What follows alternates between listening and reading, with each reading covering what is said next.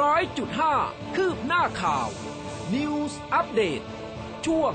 ข่าวหน้าหนึ่ง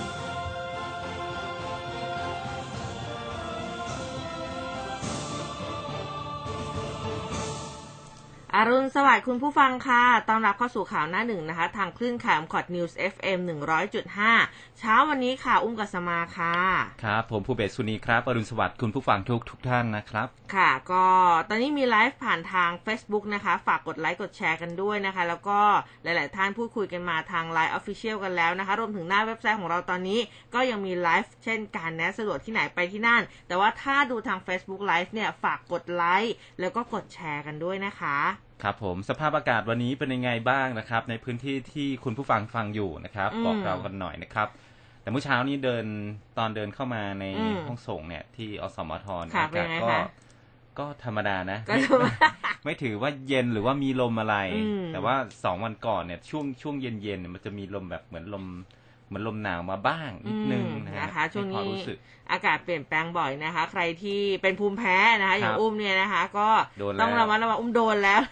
เมื่อคืนนี้เกือบไม่รอดนะคะ ทั้งโอ้โหใครที่เป็นภูมิแพ้นี่จะเข้าใจเลยนะวันนี้เนี่ยหลายๆคนอาจจะแบบว่าเออคุณอุ้มตาบวมๆนะคะครับเนี่ยภูมิแพ้เล่นงานเข้าไปนะคะ ยังมึนยาอยู่นะ อืมอันนี้ไม่แน่ใจว่าเกิดจาก ฝุ่นด้วยหรือเปล่า เออนะคะ PM เพราะว่าตอนนี้มัน2.5คือจริง ๆ อะ บางหลายพื้นที่เวลาเข้าไปดูในแอร์โฟไทยอะ มันก็เขียวเขียวฟ้าฟ้าๆนะ แต่ว่าอ่าตอนเช้าเนี่ยอย่างเวลาขับรถกลับบ้านอะขึ้นทางด่วน โอ้โห ตึกสูงๆเนี่ยถูกปกคลุม แล้วก็เอ๊ะสรุปว่าเหมือนมันฟ้าคือฟ้าหลัวเนาะใช่ มันมันคือเมฆมันคือหมอกหรือมันคือฝุ่นนะบางทีเราก็แยกไม่ออกเหมือนกันนะคะอย่างเมื่อเช้านี้จอดร้านสะดวกซื้อเพื่อที่จะไปซื้อกาแฟเนี่ยอ่าอ่าอ่าพอออกจากรถปุ๊บ โอ้โห รถเมย์รถเมย์เดิน ขับสวนมา อ๋อ ควันดำอืมจริง ๆ เนี่ย ช่วงเนี้ย ทางกทมเขามีตรวจอยู่นะ เรื่องของควันดำนะคะฮะเพราะว่าเอ่อพอหน้าหนาวเนี่ยฝุ่น PM 2.5 มันค่อนข้างเยอะนะคะ ใครที่มีรถควันดำนะยังไงไปตรวจสอบกันสักนิดนึงนะคะ เพราะว่าเดี๋ยวจะโดนปรับกันนะฮะอ่ามาที่หน้าหนึ่งจากหน้าหนังสือพิมพ์กันบ้างนะครับอ่าของไทยรัฐเนี่ยบอกว่าให้กรรมการบริหาร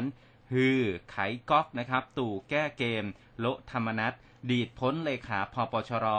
ป้อมปัดสั่งทำโพนะครับ ยันส่งสอสอเจ้าเดิม รัฐบาลขุดกรุเพลงกล่าว มาปลุกใจชาวบ้านสามปอผนึกกำลังโค่นธรรมนัตสั่งกรรมการบริหารพักพลังประชารัฐ ลาออกเกินครึ่ง ล้างไพ่กันใหม่ พี่ใหญ่รับปากจะจัดการเองครับ ค่ะจากแนวหน้ากันบ้างค่ะ 3ปอถกด่วน 6 รัฐมนตรีพปชรหรือโครงสร้างพักกรรมการบริหารลาออก 26 ตุลาคมนี้บิ๊กป้อมลั่นขอจัดการเอง เปิดทางเลือกผู้บริหารชุดใหม่ ธรรมนัฐส่อหลุดเลขาพักหลังบรรดาสสอึดอัดไม่พอใจค่ะ ครับแฉกระถินบั้งไฟแห่ร่วมเกิน 500 คนครับชี้ ฝ่าฝืนข้อห้าม พบผู้ป่วยแล้ว1ติด เดลต้าพลัสครับ ค่ะจาก Daily News ค่ะภาวะสายพันธุ์เดลต้าพลัสบุกเข้าไทย ช็อกพบผู้ป่วยแล้วหนึ่งรายนะคะ อนุทินยันทุ่มจ้างลิซ่าร้อยล้านสุดคุ้มค่ะชาวนาอ่างทองเดือดนะครับ ขวางปล่อยน้ำเข้าทุ่ง ถนนบางบานผักไห่กลายเป็นสภาพทะเลนะครับ พ่อเมืองโคราชยันเอาอยู่ อ่างลำตะคองเริ่มระบายน้ำออก 3 วันถึงตัวเมือง มั่นใจไม่ท่วมหนักเท่าเดิม หรือว่าอาจจะไม่ท่วมเลยครับ ค่ะยังอยู่ที่ Daily News นะคะ บอกว่าชี้ชัดบั้งไฟพญานาคยิงจากฝั่งลาว หอบรายชื่อหมู่บ้านนำมอบให้สถานทูตค่ะ ครับหม้อไอ้น้ำระเบิดฉีกร่างคนงาน โรงงานก๋วยเตี๋ยวมีชื่อแปดริ้วบาดเจ็บอีกหนึ่งสยองโรงงานผลิตเส้นหมี่ดังนะครับ ตราพระอาทิตย์ จู่ๆหม้อไอ้น้ำหรือว่าบอยเลอร์เนี่ยระเบิดนะครับ ก็มี ภาพของหม้อไอ้น้ำหรือว่า boiler ของโรงงาน เส้นหมี่ตราพระอาทิตย์อำเภอบางคล้าจังหวัดฉะเชิงเซานะครับ ระเบิดตูมสนั่น กระเด็นไปไกลร่วม 200 เมตรทำให้นายทองเกียวนะครับ ที่ปีนขึ้นไปเติมฟืนเนี่ยเสียชีวิตหนึ่งศพนะครับ คาดว่าสาเหตุจากความดันหม้อไอ้น้ำเนี่ยมันสูงเกินไปครับ ค่ะ บรรยากาศวันแรกคึกคักนะคะ ลงทะเบียนรับเงินเยียวยาแท็กซี่วินมอเตอร์ไซค์ในพื้นที่ 29 จังหวัดสีแดงเข้มค่ะ ครับค่า ค่าเจ้าหน้าที่ประมงครับ ที่แรกก็คิดว่าเป็นจักรยานยนต์ล้มเจอรูกระสุนที่ท้องนะครับ ญาติเมียอ้างปืนลั่น ซุ่มยิงปลิดชีพหนุ่มใหญ่ พนักงานประมงร่วงริมถนน ขณะขี่รถจักรยานยนต์เข้าหมู่บ้าน กู้ภัยรับแจ้งเป็นอุบัติเหตุ รถล้มรีบช่วยเหลือพาส่งรังโรงพยาบาลครับค่ะแต่ว่าก็มีเป็นภาพบรรยากาศนะครับ ภาพของเหตุการณ์ กู้ภัยเนี่ยเข้าไปช่วยเหลือนายสรายุทธบัวอ่อน นะครับ พนักงานประมงศูนย์วิจัย และพัฒนาเพาะเลี้ยงสัตว์น้ำจืดปราจีนบุรี ถูกยิงขณะขับขี่รถจักรยานยนต์ผ่านเข้าปากทะอ่าเข้าทางบ้านปากแพรกนะครับตำบลกบินบุรีอำเภอกบินบุรี จังหวัดปราจีนบุรี แล้วก็ไปเสียชีวิตที่โรงพยาบาลครับ ค่ะ กลับมาที่แนวหน้านะคะ เตือนม็อบใหญ่ 31 ตุลานายกย้ำให้ปฏิบัติตามกฎหมายวันเกิดปัจจัยแทรกซ้อนค่ะ ครับ จากไทยรัฐบอกว่ามือหยอดกาวโผล่มอบตัวฉุนไม่ส่งดอก นะครับตำรวจฟัน 3 ข้อหารวบแล้วเจ้าหนี้สาวหยอดกาวกุญแจบ้านแม่เท่า รับโมโหที่ลูกสาวผู้เสียหายเนี่ยนะครับอ่ามีปะทะกันนะนะครับ อืมนะคะ แล้วก็สหรัฐค่ะเตรียมฉีดวัคซีนเด็ก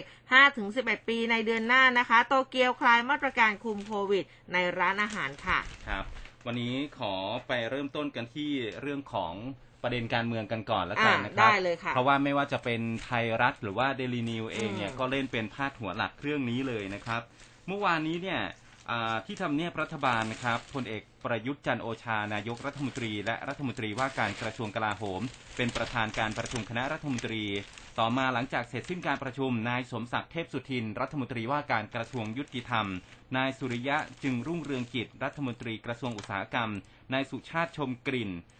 รัฐมนตรีว่าการกระทรวงแรงงานนะครับ นายชัยวุฒนาคมานุสรรัฐมนตรีกระทรวงดิจิทัลเพื่อเศรษฐกิจและสังคม นายสันติพร้อมพัฒน์รัฐมนตรีช่วยว่าการกระทรวงการคลัง และก็นายอนุชานาคาสายครับ รัฐมนตรีประจำสำนักนายกรัฐมนตรี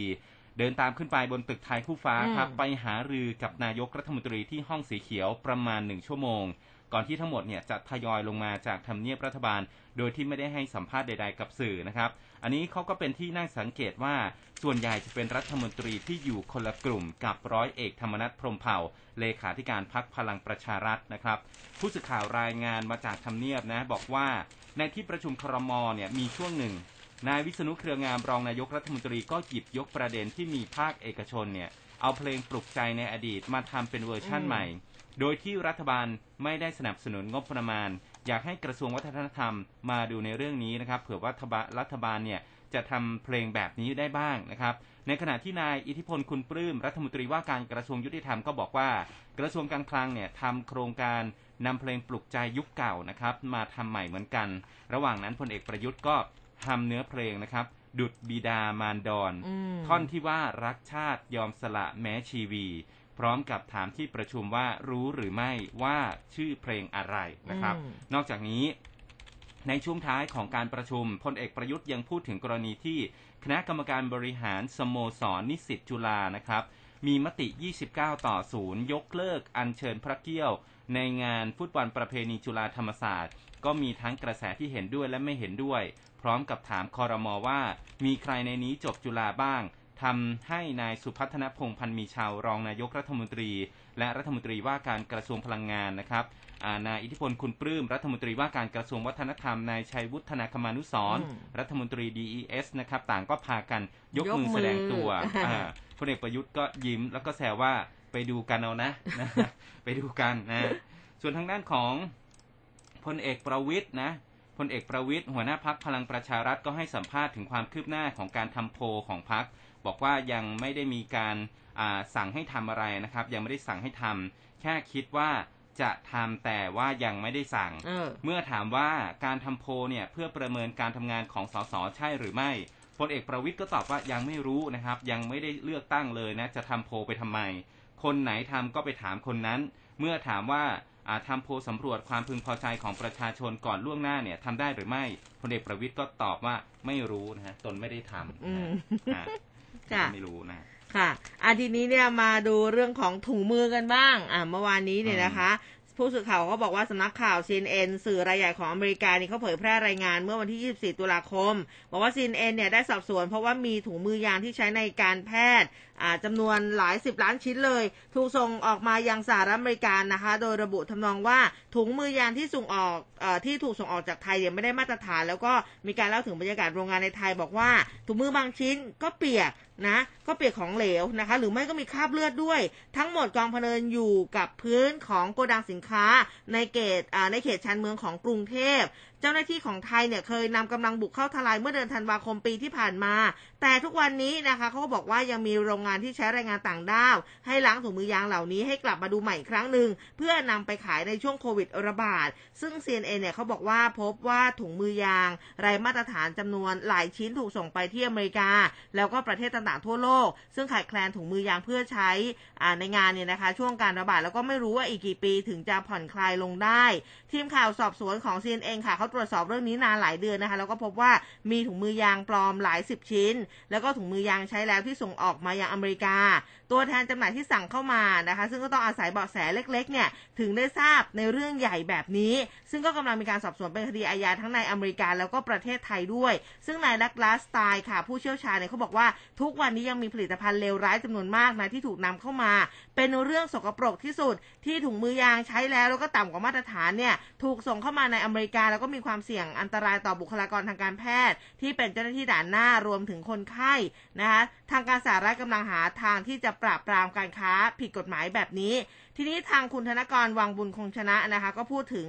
กรณีสำนักข่าวต่างประเทศนะก็บอกว่ามีถุงมือยางใช้แล้วปนเปื้อนไม่ได้มาตรฐานแล้วก็ส่งไปขายที่อเมริกาบอกว่าเรื่องนี้ท่านนายก มอบหมายให้ทางคุณจุริลักษณะวิสิทธิ์นะท่านรองนายกแล้วก็รัฐมนตรีว่าการกระทรวงพาณิชย์รวมทั้งหน่วยงานที่เกี่ยวข้องเนี่ยบอกว่าให้ไปตรวจข้อเท็จจริงเลยนะนะคะ แล้วก็คุณจุรินบอกว่าเนื่องจากสถานการณ์โควิด -19 มันมีความต้องการใช้ถุงมือยาง ซึ่งเป็นเวชภัณฑ์การแพทย์ชนิดหนึ่งพอใช้แล้วนะคะก็คือใช้ซ้ำไม่ได้ ขณะนี้อยู่ระหว่างการตรวจสอบข้อเท็จจริง เบื้องต้นเท่าที่ทราบข้อมูลเนี่ยมีมิจฉาชีพกลุ่มหนึ่งนำเข้าส่งออกผิดกฎหมาย แล้วก็ทางออยกำลังดำเนินการตรวจสอบเรื่องนี้อยู่ซึ่งยังต้องขอเวลาการตรวจสอบข้อมูล ขอเวลากระทรวงพาณิชย์ทำงาน ก็บอกว่าเรื่องนี้ไม่ได้อยู่ในความรับผิดชอบของกระทรวงพาณิชย์โดยตรงออยเนี่ยน่าจะมีส่วนกำกับดูแลอยู่ด้วยบางส่วนทั้งนี้หากจะเกิดความไม่เข้าใจกับสหรัฐอเมริกาก็ต้องชี้แจง แต่ในส่วนของเราถ้าอะไรผิดกฎหมายก็ไม่สามารถปล่อยไว้ได้นะท่านนายกก็มีความกังวลใจเกี่ยวกับเรื่องนี้ด้วยนะคะ เพราะว่ามันก็เสียหายระดับประเทศเลยนะ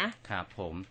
ต่อกันที่เรื่องของการเมืองนะครับค่ะเรื่องของการโค่นพลเอกเอ่อร้อยร้อยร้อยเอเอกกธรรมนัฐธรรมนัสนะครับอืมผู้สื่อข่าวรายงานเพิ่มเติมว่าในวงหารือ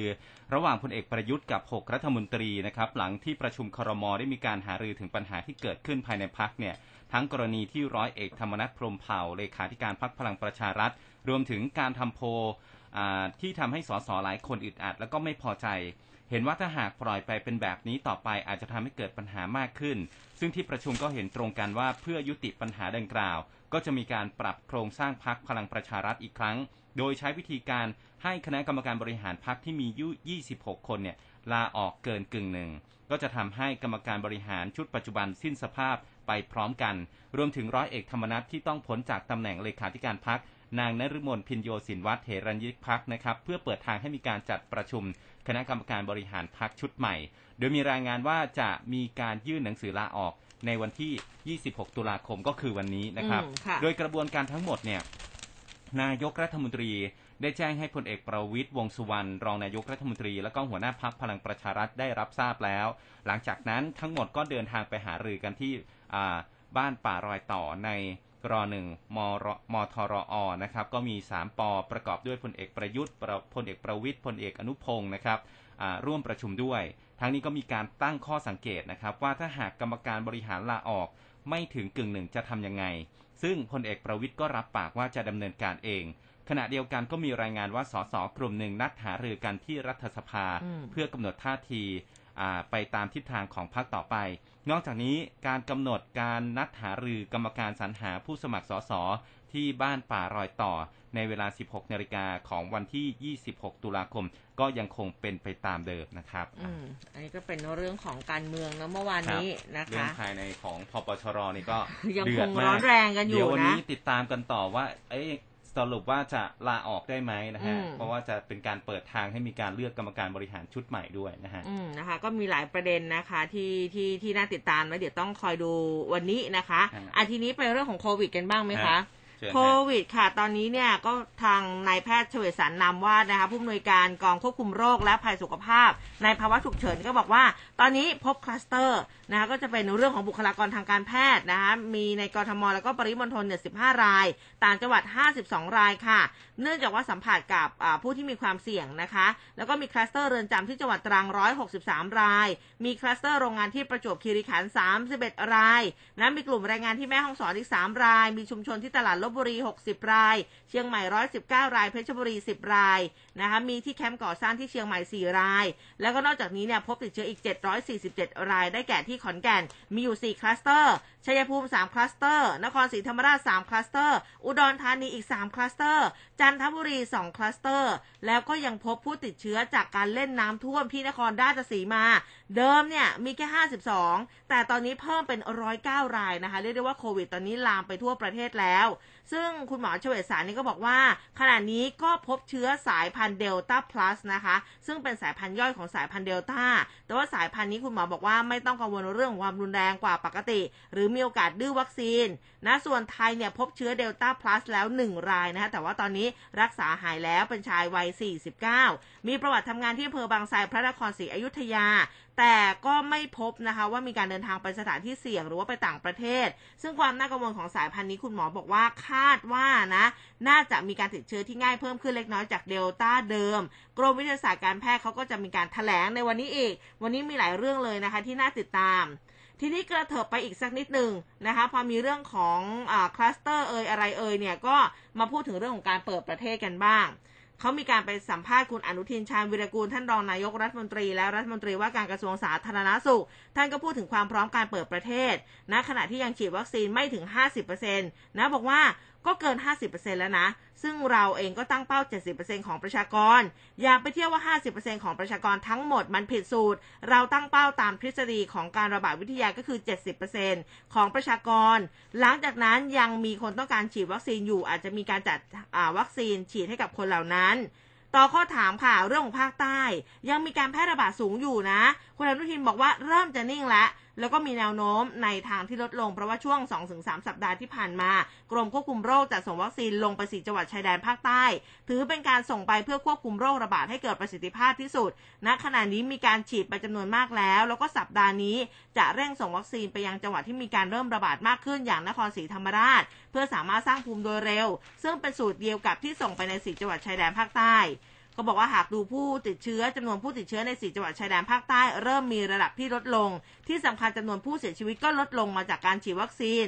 ต่อข้อถามอีกค่ะกรณีกระทรวงการท่องเที่ยวและกีฬาเสนอจ้างลิซ่าแบล็กพิงแล้วก็อันเดรียโบเชลลีนะนักร้องโอเปร่าชื่อดังชาวอิตาลี มาร่วมงานเขาดาวที่ภูเก็ต จะนำเรื่องเข้าที่ประชุมคอรมอ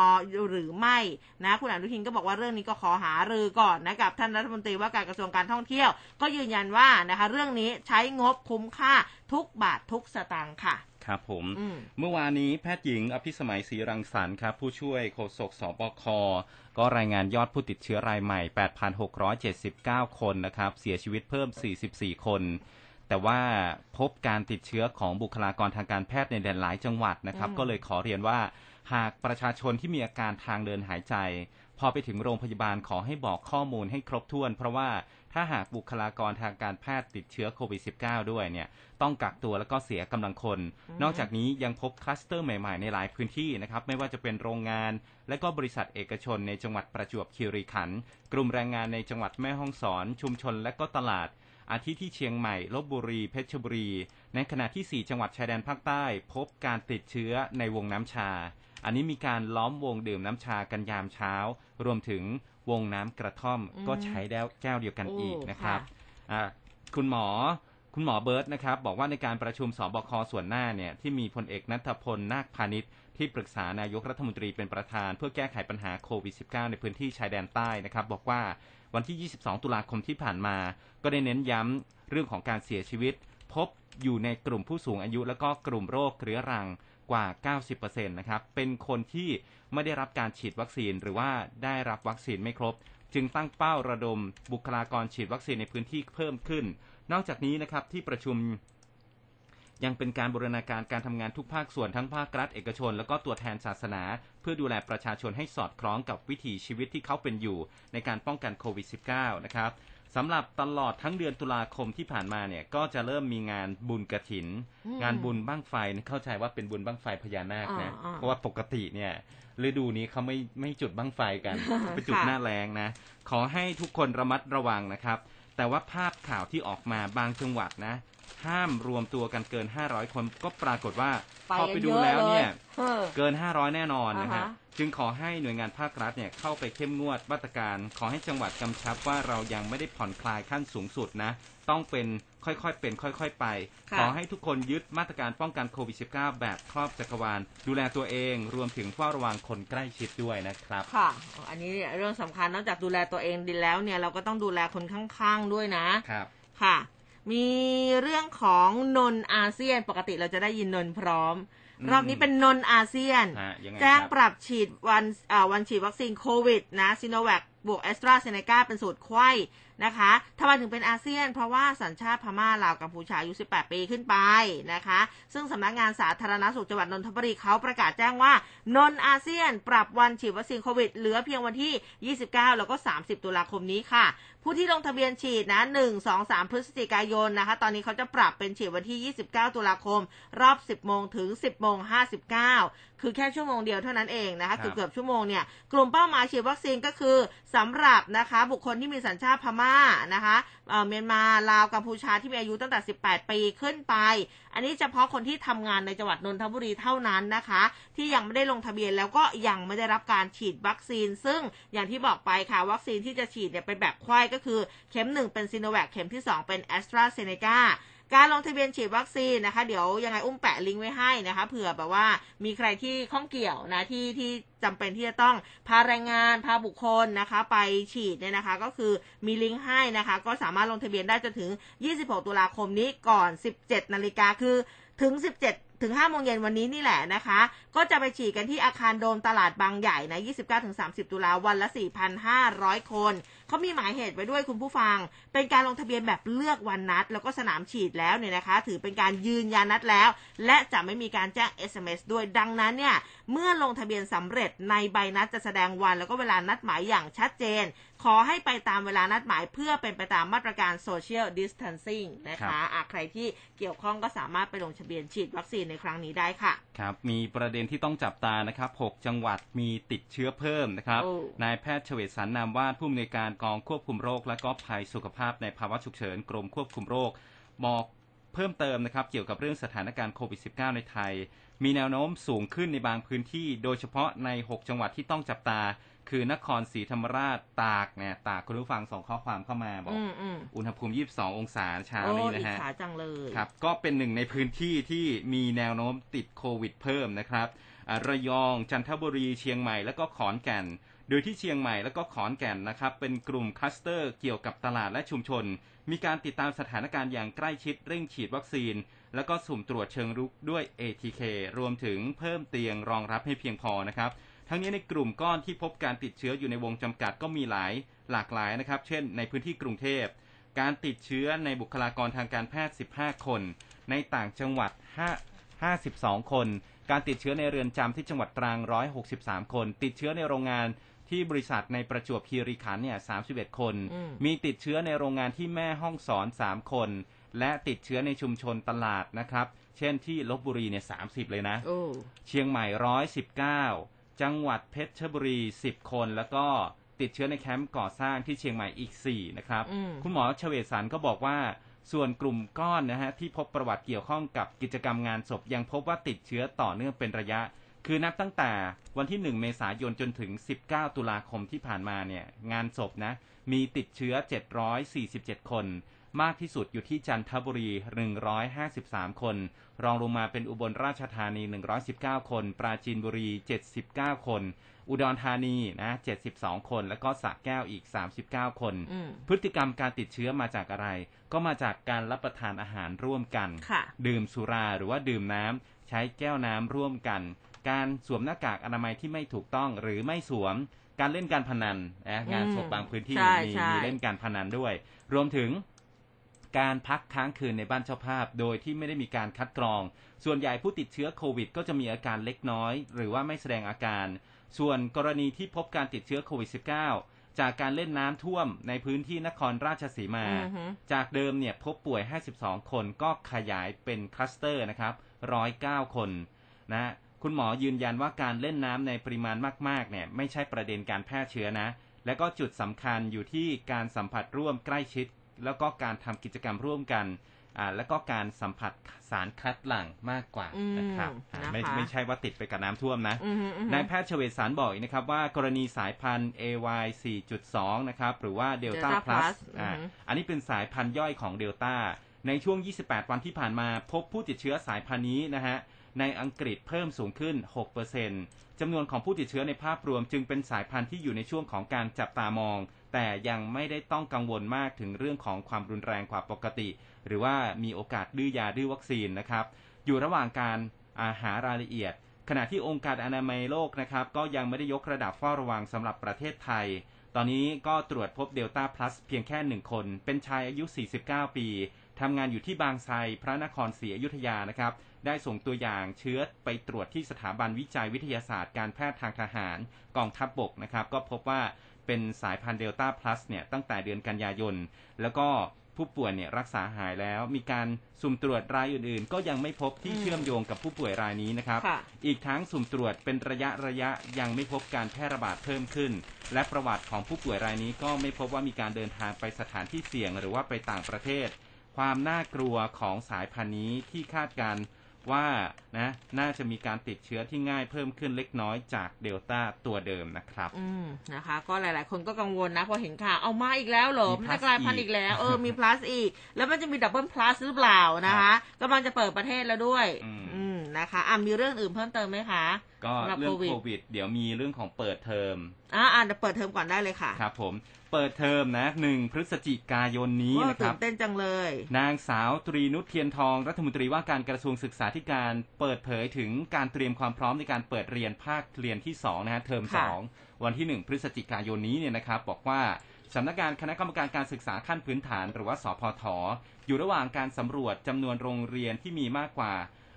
มีจำนวนมากในพื้นที่สีแดงเข้มนะครับ หรือว่าอ่าจังหวัดสีส้มด้วยก็ตามเนี่ยจำนวนกี่แห่งก็สามารถเปิดเรียนในรูปแบบปกติเนี่ยเขาสำรวจอยู่นะครับ แบบออนไลน์ยืนยันว่า 1 พฤศจิกายนนี้ สถานศึกษาทุกแห่งจะเปิดเรียนพร้อมกันหมดอืมแต่นะแต่ในการเปิดเรียนนั้นจะต้องอยู่ภายใต้มาตรการควบคุมความปลอดภัยด้านสุขภาพ บางพื้นที่เนี่ยอาจจะไม่ได้เปิดเรียนแบบออนไซต์นะอืมคือนักเรียนไม่ต้องไปที่โรงเรียนค่ะทั้งหมดอาจจะเปิดเรียนในรูปแบบของออนไลน์ หรือว่าสลับวันมาเรียนของนักเรียนตามช่วงชั้นนะฮะส่วนพี่ที่ผู้ปกครองเป็นห่วงเด็กปฐมวัย ไม่ได้รับวัคซีนนั้นนะครับ ศึกษาธิการหารือกับกระทรวงสาธารณสุข ก็ได้รับข้อมูลว่ากลุ่มเด็กเล็ก ก็ไม่น่ากังวลนะครับ การเดินทางมาโรงเรียนผู้ปกครองจะต้องเดินทางมาส่งด้วยตัวเองอืมเพื่อลดความลดการรวมตัวอยู่แล้ว อีกทั้งในเด็กกลุ่มนี้นะครับ มีภูมิคุ้มกันที่ดีกว่าอือฮึสำหรับการตรวจ ATK จะไม่ใช่ปัจจัยหลักในการเปิดเรียนแล้วนะครับ แต่ว่าจะอยู่ในส่วนของแผนเผชิญเหตุ เมื่อเกิดความเสี่ยงครับ อืมนะคะอะผู้ปกครองนะคะ ช่วงนี้ก็คิดว่าน่าจะวุ่นวายกับการ ขออภัยค่ะ กับการเตรียมความพร้อมครับนะสำหรับลูกๆนะคะ ที่โอ้บางคนเนี่ยก็เห็นเด็กๆที่เขาอัพอ่าโซเชียลมีเดียไม่ได้มาโรงเรียนเจ็ดเดือน ไปโรงเรียนแล้วคือแบบว่าอะไรเปลี่ยนแปลงไปเยอะเลย เออเออนะทั้งเจ็ดเดือนน่ะเด็กๆไม่ได้ไปโรงเรียนกันเนี่ยนะคะ อยู่บ้านกันยาวๆเลยนะคะ อามาทีนี้เรื่องของน้ำท่วมกันบ้าง ก็เป็นสถานการณ์ที่เราก็ยังคงต้องตามติดนะคะเมื่อวานนี้สถานการณ์น้ำท่วมที่พระนครศรีอยุธยาค่ะ แม้เขื่อนเจ้าพระยาจังหวัดชัยนาทนะคะจะมีการปรับการระบายน้ำลงที่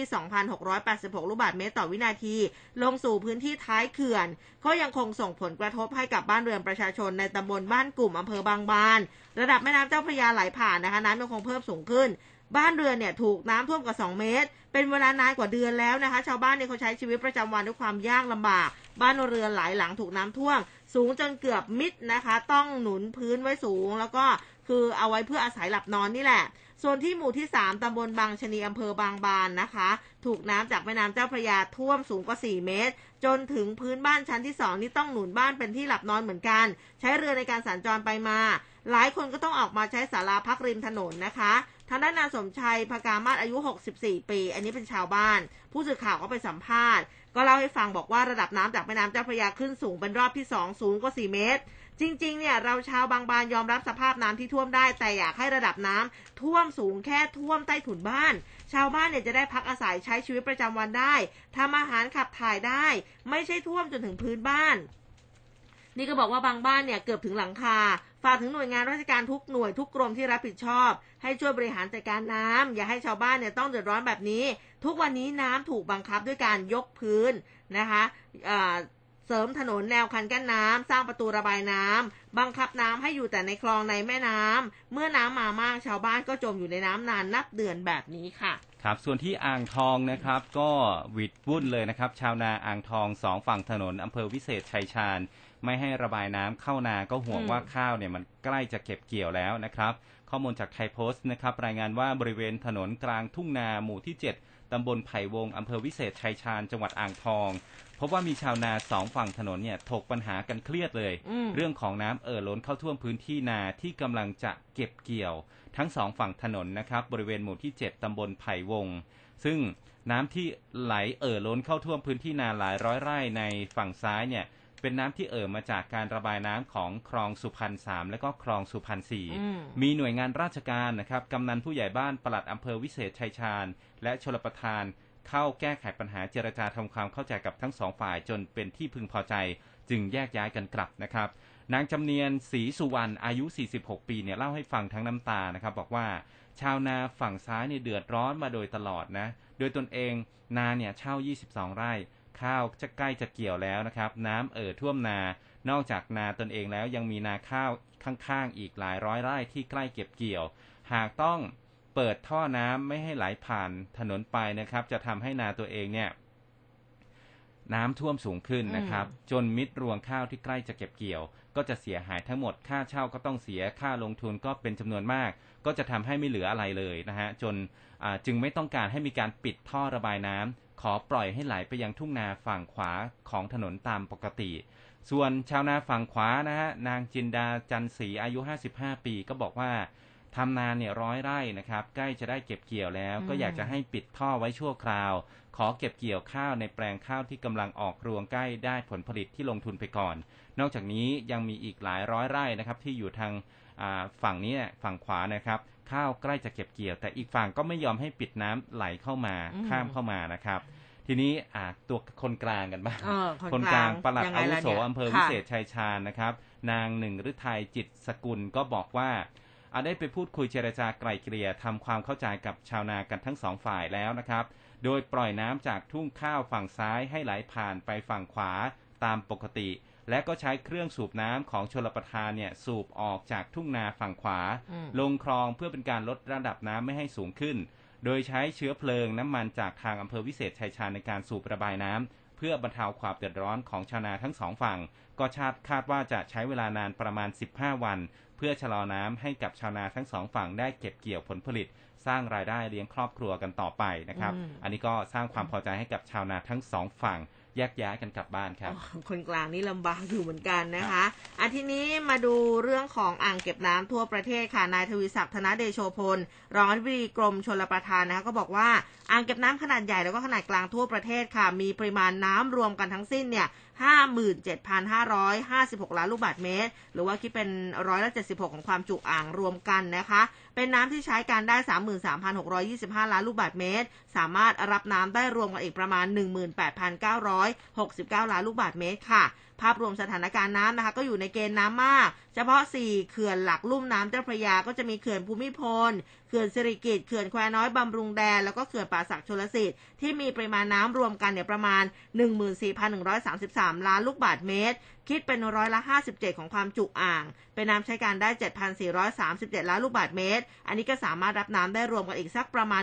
1,800กับอีก 3 ล้านลูกบาศก์เมตร ส่วนทางด้านสถานการณ์น้ำในลุ่มน้ำเจ้าพระยาที่สถานีวัดน้ำอำเภอเมือง นครสวรรค์นะคะ มีปริมาณน้ำไหลผ่านในอัตรา 2,517 ลูกบาศก์เมตรต่อวินาที แนวโน้มลดลงค่ะ ก่อนไหลลงสู่เขื่อนเจ้าพระยาที่มีปริมาณน้ำไหลผ่านเนี่ย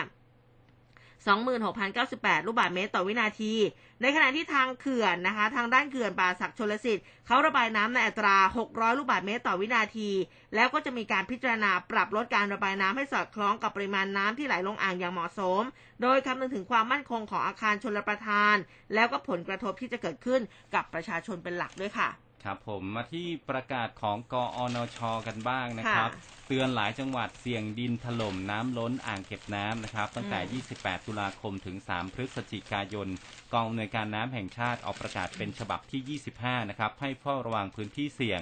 จากการคาดการณ์ของกรมอุตุนิยมวิทยา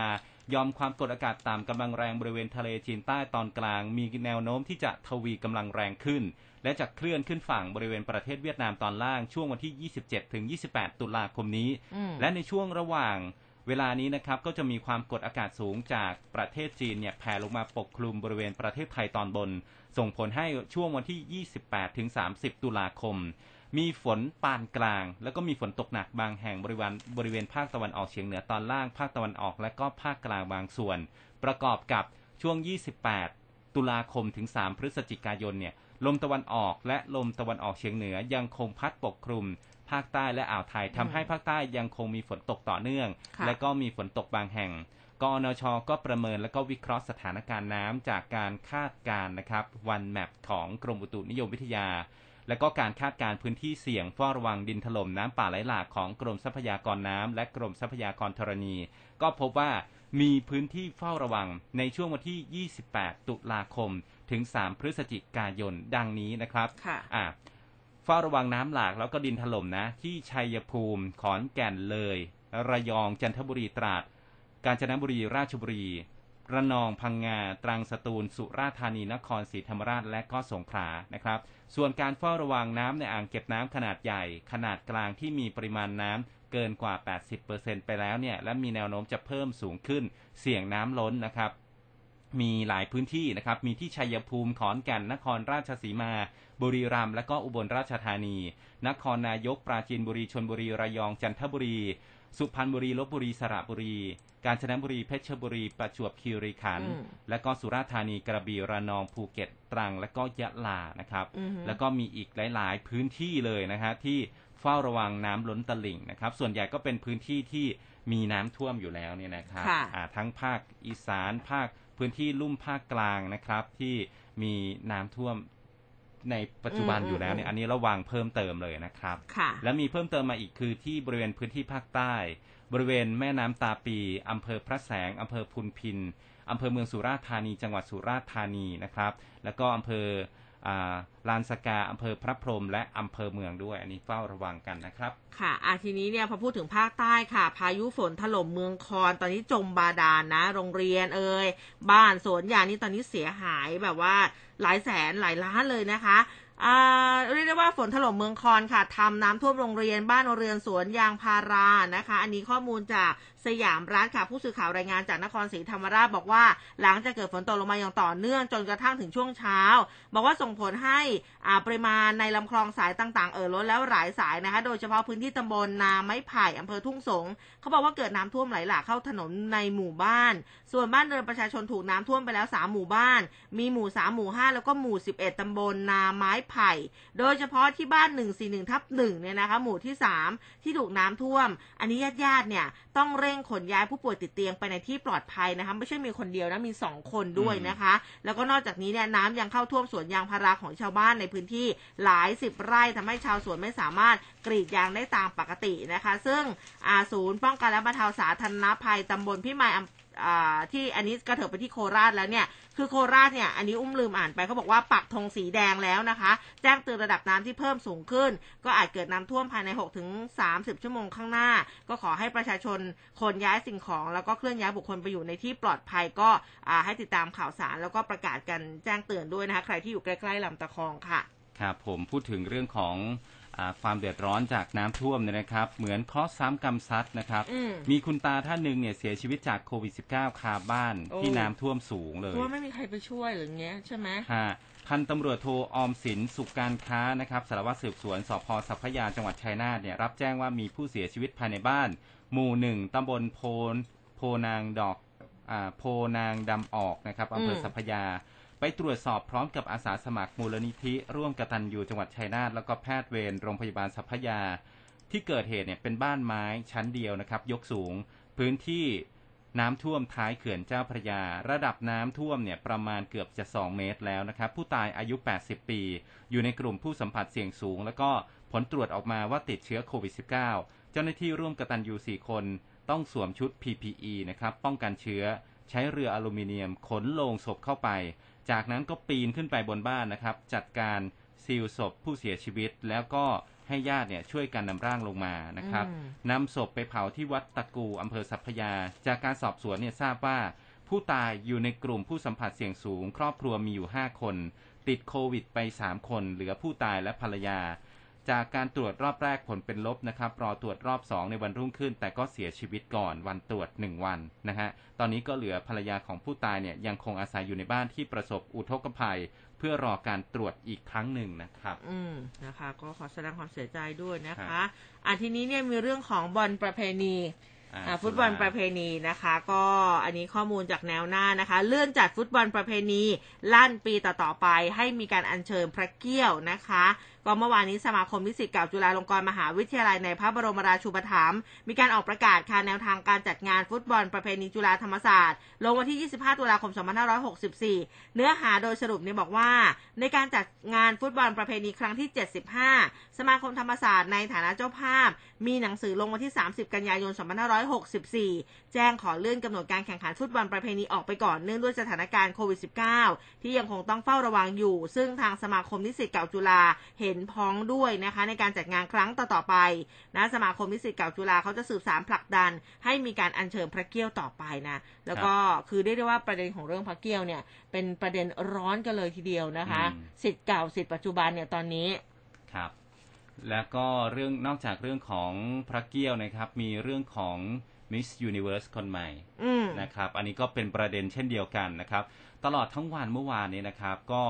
มีแฮชการแท็กร้อนเหรอคะอ่ามีการพูดคุยกันเกี่ยวกับเรื่องของอาน้องแอนนะ แอนชิลีอืมสก็อตอืมเคมมิสนะครับ ลูกครึ่งสาวชาวไทยออสเตรเลียวัย 22 ปี ซึ่งเป็นเจ้าของตำแหน่ง Miss Universe Thailand 2021 มีสัดส่วนเนี่ยมีความสูง 183เซนติเมตรโอ้น้องสูงมากอะสูงมากนะครับอ่าทำงานเป็นนางแบบนะครับ Curve Size นะครับให้กับแบรนด์แฟชั่นในไทย เรียกได้ว่าเป็นสาว plus size คนแรกที่อืมคว้ามงกุฎนะครับจนถูกกล่าวขานว่าเธอมาปลุกทัศนคติความงามโฉมใหม่อืมก้าวข้ามมาตรฐานมาตรฐานความสวยงามของสังคมยุคเดิมที่เคยกำหนดเอาไว้อืมแอนชิลีก็ ออกมาเปิดเผยอย่างตรงไปตรงมาค่ะนะครับเธอบอกว่าถูกบูลลี่ด้วยคำว่าสวยแต่อ้วนมาตั้งแต่เด็กอืมนะฮะโดยตั้งแต่อายุ 13 เนี่ย ถูกบังคับให้ลดน้ำหนัก 10 กิโลกรัมอืมซึ่งตอนนั้นก็ยังเด็กอยู่ ก็ไม่รู้ว่าทำไมต้องโมโห และก็สิ่งนั้นทำให้เธอตัดสินใจมาประกวด Miss Universe Thailand เพื่อส่งเสริมให้ทุกคนผ่านความทุกข์ตรงนั้นนะครับ มาเตือนใจยินดีกับตัวตน แล้วก็ความแตกต่างของตัวเอง เพราะว่ารูปร่างนั้นก็คือ ความจริง รูปร่างที่แท้จริงย่อมมีความสวยงามนะครับ รอบการประกวดรอบสุดท้าย Miss Universe Thailand 2021 ก็จัดขึ้นวันที่ 24 ตุลาคมที่ผ่านมา แอนก็ย้ำให้เห็นถึงทัศนคติเชิงบวกกับ Real Size Beauty นะครับเอาไว้อย่างประทับใจจากการแนะนำตัว 3 วินาที บอกว่า เธอมายืนตรงนี้เพื่อเป็นตัวแทนของทุกคนที่เคยรู้สึกไม่เข้าพวกอืมรู้สึกถูกตัดสิน แล้วก็รู้สึกเจ็บปวด เพราะว่าเราแตกต่างจากมาตรฐานของสังคม วันนี้ที่เธอมายืนอยู่ตรงนี้เพื่อส่งเสียงให้กับทุกคน โดยเฉพาะเด็กสาวๆ จะได้ชื่นชมรูปร่างและก็และก็ความเป็นตัวตนของตัวเองอืมยินดีที่ได้ยืนอยู่ตรงนี้เพื่อคุณว่าอย่างนั้นนะครับโอ้อะบวกอัหนึ่งค่ะบวกหนึ่งค่ะ ครับผมสำหรับ real size เนี่ยมันไม่ได้หมายความว่าต้องอ้วนหรือว่าอวบนะครับอืมไม่ใช่การบอกว่าคนรูปร่างเล็กหรือว่ารูปร่างผอมไม่ดี แต่ว่า real size ของเธอเนี่ยคือ ความภูมิใจในรูปร่างที่ได้รับการดูแลเป็นอย่างดีแล้ว จงมั่นใจแล้วก็ภูมิใจในความเป็นตัวเองนะอืครับมอืมนะคะ อันนี้ก็ถือว่าเป็นการปลุกอะไรใหม่ ๆ ให้มันเกิดขึ้นนะ ในวงการวงเออนางงามเลยนะจริงนะคะ ก็แบบอวบๆมันก็เออก็สวยนะก็น่ารักดีเออนะครับน้องก็น่ารักออก เหมือนเรา ของคุณอาจจะอวบดิฉันเนี่ยมันผ่านอวบมานานแล้วนะคะอะพอมีเวลาดิฉันขอพูดเรื่องของ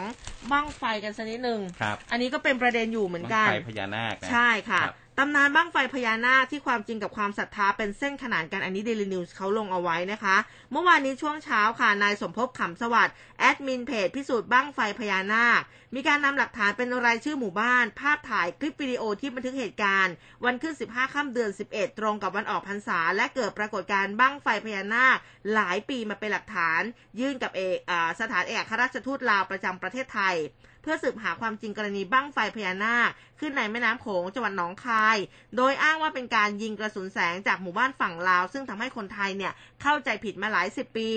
ทางคุณสมภพบอกว่าทางเพจได้ตรวจสอบแล้วก็สังเกตการเรื่องนี้มา10ปีแล้วนะ เก็บรวบรวมข้อมูลมาโดยตลอดตั้งแต่ปี 54 ก่อนที่อาจารย์เจษดาเด่นดวงบริพันธ์อาจารย์มหาวิทยาลัยชื่อดังระบุว่า ยังไม่มีใครเคยถ่ายภาพบั้งไฟขึ้นจากในน้ำได้เลย จึงพยายามหาหลักฐานจาก YouTube หรือช่องทางต่างๆ ยืนยันก็ไม่เจอ เพราะส่วนใหญ่จะเป็นภาพมืดๆ มีลูกไฟขึ้นมาตลอด แต่ไม่สามารถบอกได้ว่ามาจากไหนกันแน่ จนกระทั่งถึงวันออกพรรษาในปี 54 ก็เลยตัดสินใจเดินทางไปดูบั้งไฟพญานาคด้วยตัวเอง ใช้กล้อง DSLR เปิดหน้ากล้องไว้นานๆ เพื่อให้เห็นลูกไฟเป็นเส้น แต่ภาพที่ถ่ายได้เนี่ยเขาบอกว่าไม่ใช่ลูกไฟขึ้นมาจากน้ำนะ ส่วนใหญ่ขึ้นมาจากฝั่งลาว ลักษณะคล้ายกับของแข็ง พุ่งขึ้นไปเป็นเส้นตรง แล้วก็บอกว่าจากนั้นเนี่ยตนเองก็เลยเริ่มเฝ้าติดตามมาโดยตลอดแล้วก็เปลี่ยนจุดชมบั้งไฟไปหลาย ๆ จุด หวังว่าจะเจอบั้งไฟขึ้นจากน้ำสักครั้ง โดยในช่วงไม่กี่ปีที่ผ่านมานำโดรนนะใช้ เก็บภาพถ่ายเป็นหลักฐาน กล้องจากฝั่งไทยก็พบว่าคลิปวิดีโอที่บันทึกได้เนี่ย ส่วนใหญ่เป็นลูกไฟที่ปรากฏจากฝั่งลาวทั้งสิ้น ไม่ใช่จากการยิงริมตลิ่ง แต่ยิงลึกลงไปในน้ำจึงเชื่อว่าเกิดจากฝีมือมนุษย์นะคะ บอกว่าผมเนี่ยลงทุนตระเวนไปตามหาหมู่บ้านชาวไทยที่อาศัยอยู่ริมโขงเพื่อพิสูจน์หลายครั้ง ก็พบว่าฝั่งตรงข้ามฝั่งไทยเป็นหมู่บ้านชาวลาวนั้น มีหลายแห่งที่เชื่อกันว่า มีการยิงกระสุนแสงทำให้เกิดบ้างไฟพญานาค แล้วก็ก่อนหน้านี้มีเพื่อนไปถ่ายจากฝั่งลาว เคยไปอยู่ใกล้กับคนที่ยิงปืนส่องแสง และได้ยินเสียงการยิงกระสุนปืนชัดเจน จึงรีบหนีออกมา โดยครั้งล่าสุดเนี่ยเขาบอกว่าเมื่อ 21 ตุลาคมที่ผ่านมาก็เดินทางไปวัดอาหง ที่จังหวัดบึงการ ลงพื้นที่ครั้งนี้นับลูกไฟได้ 2 ลูก เป็นลักษณะไฟแดงอมชมพูเกิดขึ้นจากฝั่งลาวเช่นกัน แม้เรื่องนี้จะมีกระแสต่อต้านก็ไม่รู้สึกกังวล เพราะมีการเชิญชวนให้พิสูจน์บ้างไฟพญานาค ตนก็คือคนหนึ่งที่อยากพิสูจน์เช่นกัน ยืนยันไม่ได้ลบหลู่พญานาคเพียงแต่ต้องการพิสูจน์ข้อเท็จจริง ให้กระจ่างเท่านั้นนะคะ แต่ว่าอย่างไรก็ตามนายสมภพเองยังไม่สามารถยื่นเรื่องให้กับสถานเอกอัครราชทูตลาวประจำประเทศไทย ตรวจสอบข้อเท็จจริงเนื่องจากว่าปิดทำการค่ะ ก็เลยฝากหลักฐานไว้กับเจ้าหน้าที่รักษาความปลอดภัย เพื่อส่งต่อต่อไปนะครัคะบคือท่าทีของชาวบ้านเองนะครับเขาก็ไม่พอใจนะเออชาวบ้านเมื่อวานมีไปสัมภาษณ์ชาวบ้านเยอะอยู่อ่าชาวบ้านบ้านท่าม่วงตำบลรัตนวาปี อำเภอรัตนวาปีจังหวัดหนองคายนะครับ มีท่าทีไม่พอใจในการตรวจสอบ อย่างเช่น คุณลำดวนเสนานิกรอายุอืม50 ปีเนี่ยค่ะบอกพาผู้สื่อข่าวไปดูจุดที่บั้งไฟพญานาคผุดในแม่น้ำโขงนะครับหน้าบ้านตัวเองเลยอืมยืนยันว่าลูกไฟเนี่ยพุ่งขึ้นมาจากแม่น้ำโขงตั้งแต่เด็กจนอายุ 50 ปีเนี่ยก็เห็นอือฮึทุกปี เธอบอกว่าอย่างนี้นะครับ แม้ว่าบางปีเนี่ยจำนวนจะลดลงไปบ้าง สมัยก่อนไม่มีคนดู มีแค่ชาวบ้านเนี่ยมานั่งดูกัน พอนานๆเข้าก็กลายเป็นแหล่งท่องเที่ยว เมื่อมีคนอยากพิสูจน์ก็บอกไปเลยนะครับว่าการยิงปืนขึ้นฟ้าก็อยากจะให้ได้ข้อสรุปสักที จะได้ไม่กล่าวหาชาวบ้านว่าโดนโกหกหลอกลวง จะได้เหลือเพียงแค่ตำนานไปเลยนะฮะทั้งนี้ฝั่งตรงข้ามกับบ้านท่าม่วง ฝั่งลาวเนี่ยก็จะเป็นบ้าน ห้วยสายพายนะครับอืมแขวงบริคำไซถัดไปจะเป็นบ้านหนองเขียด เลยคุ้งน้ำไปแล้วส่วนใหญ่ก็จะเป็นโขดหินริมแม่น้ำโขงไม่มีชุมชนเลยนะครับอะอืมอันนี้ก็เป็นเสียงสะท้อนจากคนในพื้นที่นะ อยู่มาตั้งแต่เด็กแล้ว ใช่นะคะ ก็ก็เป็นประเด็นอยู่เหมือนกันครันะบสำหรับบั้งไฟพญานาคนะคะ แล้วก็โอ้เมื่อวานนี้ดูดูบางรายการเนี่ยเขาก็แบบว่ามีประชาชนเนี่ยเข้ามาแสดงความคิดเห็นว่า ถ้าเป็นบั้งไฟจริงๆเนี่ยมันจะแบบสีออก เอ่อขาวๆนวลๆหน่อย อันนี้อืมคือบั้งไฟของจริงแต่ว่าถ้าบั้งไฟปลอมนะ ก็จะเป็นแบบสีชมพูเลยนะคะมเออ นี่เขาก็คือแบบว่าให้ให้มีการแสดงความคิดเห็นกันเออแบบนี้บอกว่ามีบ้างไฟจริง แล้วก็บ้างไฟปลอมด้วย แล้วก็เท่าที่ดูจากหลายเพจเนี่ยก็มีการถ่ายรูปมาใช่ไหมเออมันก็มีแหละเป็นเส้นๆที่มันเป็นสีชมพูอะแล้วก็เราก็เห็นเหมือนกันนะแต่เราก็ไม่แน่ใจว่าว่าเรื่องแบบนี้นี่จะยังไงนะคะ เรื่องของการพิสูจน์มันก็มีมานานแล้วนะเท่าเท่าที่ทราบเนี่ยก็ต้องรอการพิสูจน์ กันอีกทีหนึ่งนะครับอืมนะนะคะอะเท่าที่ดูเวลาแล้วนะคะ เดี๋ยวไปพักกันสักครู่กลับมานะคะ มาดูกันนะเรื่องของสภาพดินฟ้าอากาศกันบ้างแต่ว่า เท่าที่อุ้มดูรวมๆแล้วเนี่ยมันก็โอเคอยู่นะสำหรับหลาย ๆ พื้นที่แต่ว่าก็มีบางพื้นที่ที่ไม่โอเคเท่าไหร่นะ แต่ว่าจะเป็นที่ไหนเดี๋ยวมาติดตามกันในช่วงหน้าตอนนี้ พักกันสักครู่ค่ะครับอัปเดตข่าวด่วนประเด็นเด็ดตลอด 7 วัน กับทีมข่าว m c o t News FM 100.5 และเครือข่ายวิทยุ อสมท ทั่วประเทศ ในช่วงเกาะติดข่าว 8นาฬิกา30 นาทีถึง 16นาฬิกา30 นาทีข่าวไว ใกล้ชิด ตรงใจ เป็นสปอตไลท์ให้สังคม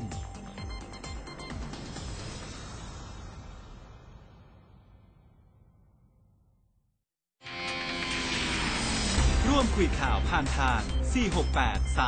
3999 และ Official Line at mcot news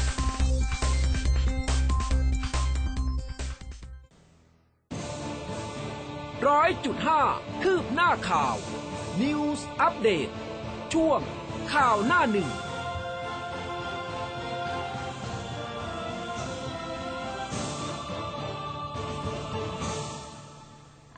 ช่วงสุดท้ายของรายการนะคะ ไปพูดคุยกับคุณโกศินทร์เสียงวัฒนาหัวหน้าเวรพยากรณ์อากาศกรมอุตุนิยมวิทยาในช่วงสายฟ้าพยากรณ์กันค่ะ สายฟ้าพยากรณ์โดยกรมอุตุนิยมวิทยา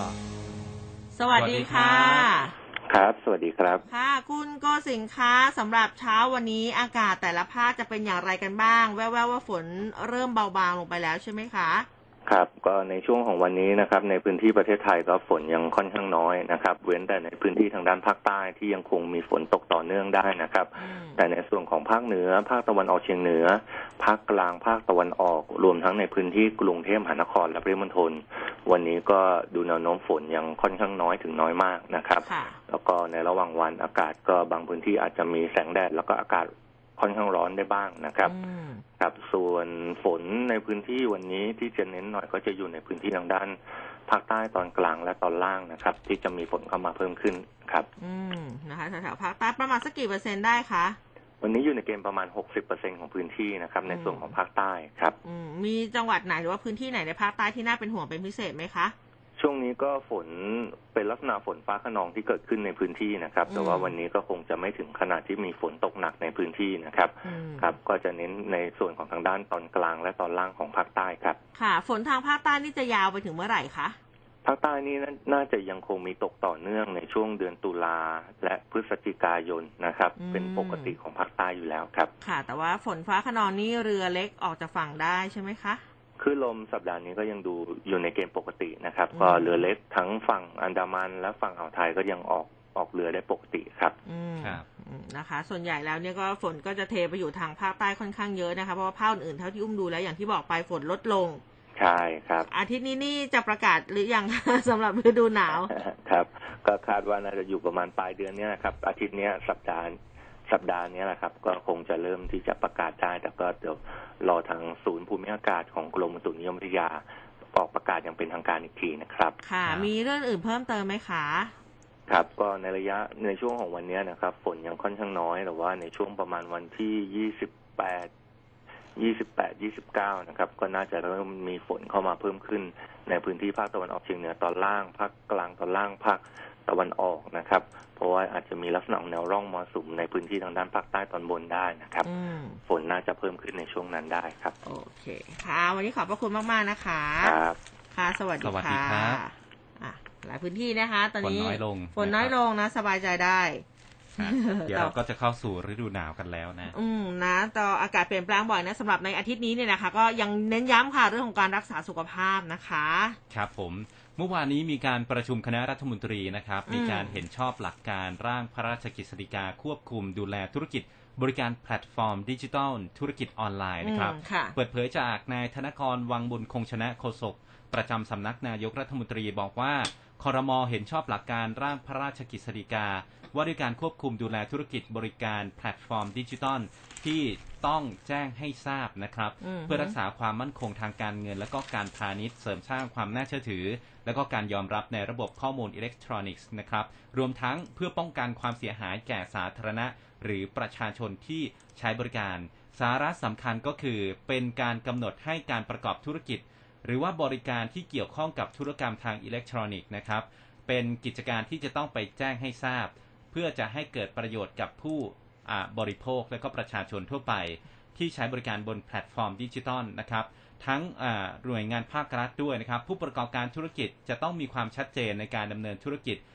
การบริการอยู่ภายใต้มาตรฐานเดียวกัน มีความน่าเชื่อถือ ประชาชนที่ใช้บริการก็สามารถตรวจสอบสถานะบริการของแพลตฟอร์มดิจิทัลนั้น ๆ ได้นะครับ ให้รู้ถึงความเสี่ยง กรณีที่เกิดปัญหาขึ้นมาอืมและผู้ใช้บริการก็ต้องมีข้อมูลในช่องทางกลางเอาไว้ร้องเรียนได้อืมนะค่ะครับ นอกจากนี้หน่วยงานภาครัฐนะครับ ก็จะต้องมีความรู้ความเข้าใจในการทำธุรกรรมแบบรูปแบบใหม่ ๆ ขับเคลื่อนเศรษฐกิจดิจิทัล ให้เติบโตตามนโยบายของรัฐบาล อีกทั้งปัจจุบันนะครับ ผู้ประกอบการแพลตฟอร์มดิจิทัลต่างๆเนี่ยมีหลายธุรกิจ ไม่ว่าจะเป็นแพลตฟอร์มที่ให้บริการด้านการเงินอืมการขายของขายสินค้าแรงงานนะครับ แล้วก็ผู้ประกอบการแพลตฟอร์มดิจิทัลที่มีหน้าที่ในการดำเนินการเป็นไปตามพระราชกฤษฎีกา ว่าด้วยการควบคุมดูแลธุรกิจบริการแพลตฟอร์มดิจิทัลนะครับที่จะต้องแจ้งให้ทราบพศจุดจุดจุดจุดๆๆนะครับอ่าภายใน 180 วันนับตั้งแต่มีการประกาศในราชกิจจานุเบกษานะครับ อืมอันนี้ก็เป็นเรื่องของนะแพลตฟอร์มทั้งหลายเลยนะคะ คือต้องต้อง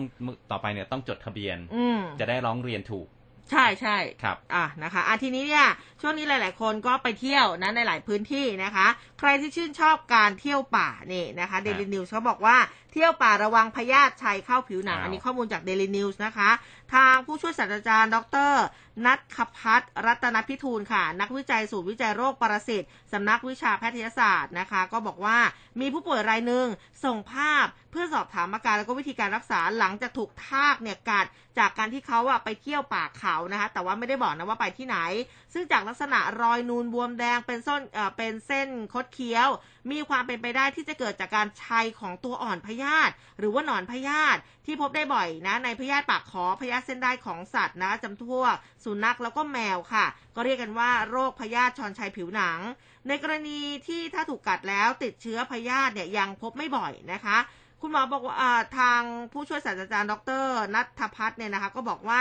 อ่า คือการติดต่อโดยใชัยผ่านผิวหนังของตัวอ่อนพยาธิเนี่ย เวลาสัมผัสกับดินน้ำบริเวณที่มีมูลสัตว์ที่มีพยาธิปากขอ รวมถึงผ่านทางแผลพยาธินี่จะใช้ผ่านผิวหนังนะ ยิ่งถ้ามีแผลยิ่งเข้าได้เร็วง่ายขึ้น เขาจะเคลื่อนที่ได้ 2-3มิลลิเมตรต่อวัน ก็จะทำให้เกิดผื่นเส้นนูนแดงหรือว่าตุ่มน้ำใสในรอยคดเคี้ยวนั่นแหละ ประมาณสัก3ถึง3ถึง20มิลลิเมตรเกิดจากการ เกิดจากการหลังติดเชื้อเนี่ยนะคะ1ถึง5วัน ซึ่งปกติแล้วพยาธิไม่สามารถเจริญเติบโตเป็นตัวเต็มวัยในร่างกายของคนเราได้ ก็จะตายไปเองประมาณ 1-2 สัปดาห์แต่ก็พบว่าสามารถคงอยู่ได้นาน 2-14 สัปดาห์อืมเขาบอกว่าบางรายนี่อาจจะเป็นปีเลยนะคะสำหรับการรักษาให้ยาอัลเบนดาโซลขนาด 400 มิลลิกรัมต่อวัน ติดต่อกัน 3 วันค่ะ ส่วนการป้องกันจริง ๆทำได้ง่ายมากนะก็คือการสวมใส่รองเท้า แล้วก็ถุงมือให้มิดชิดเวลาสัมผัสดินที่ชื้นแฉะหรือว่าป่าเขาที่ชื้นนะคะ หรือว่าเอ่อเกษตรกรเองที่ต้องสัมผัสกับดินที่ชื้นแฉะเนี่ยควรสวมถุงมือด้วย ครับ อืมโอ้ นะฮะช่วงนี้เป็นช่วงฤดูการท่องเที่ยวด้วยนะใช่เริ่มต้นใช่การท่องค่ะเที่ยว อย่างเช่นที่เชียงรายเนี่ยเมื่อวานนี้ก็คึกคักเลยนะครับดอยเรียบแนวชายแดนแม่สายนักท่องเที่ยวก็แห่ไปเที่ยวกันไม่หยุดเลยนะครับอืมตรงนี้เนี่ยอากาศ เย็นแล้วนะครับ อากาศประมาณ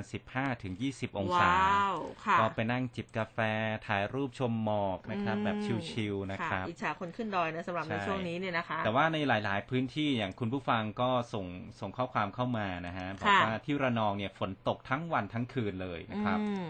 แล้วก็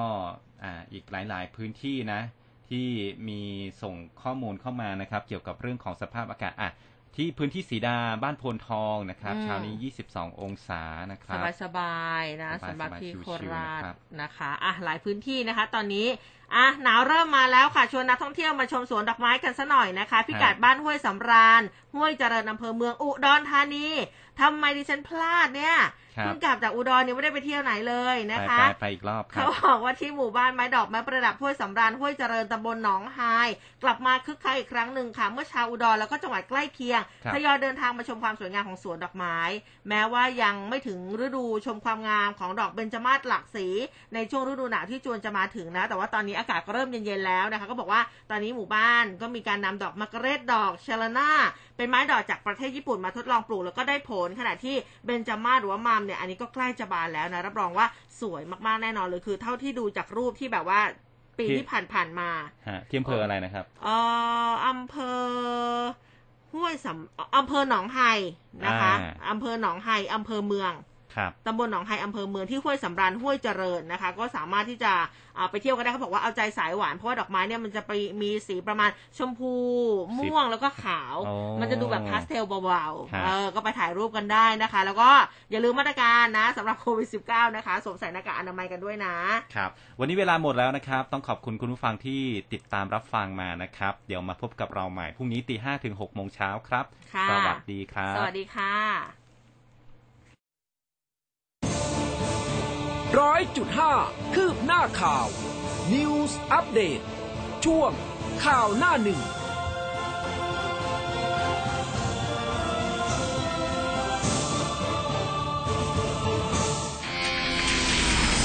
ร่วมคุยข่าวผ่านทาง 468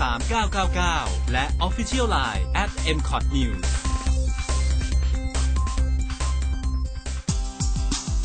ก่อนนอน ฟังสุขภาพดีสี่ทุ่ม ถามตอบปัญหาสุขภาพหลากหลายมิติ กับคุณหมอผู้เชี่ยวชาญ พร้อมทีมข่าวสำนักข่าวไทย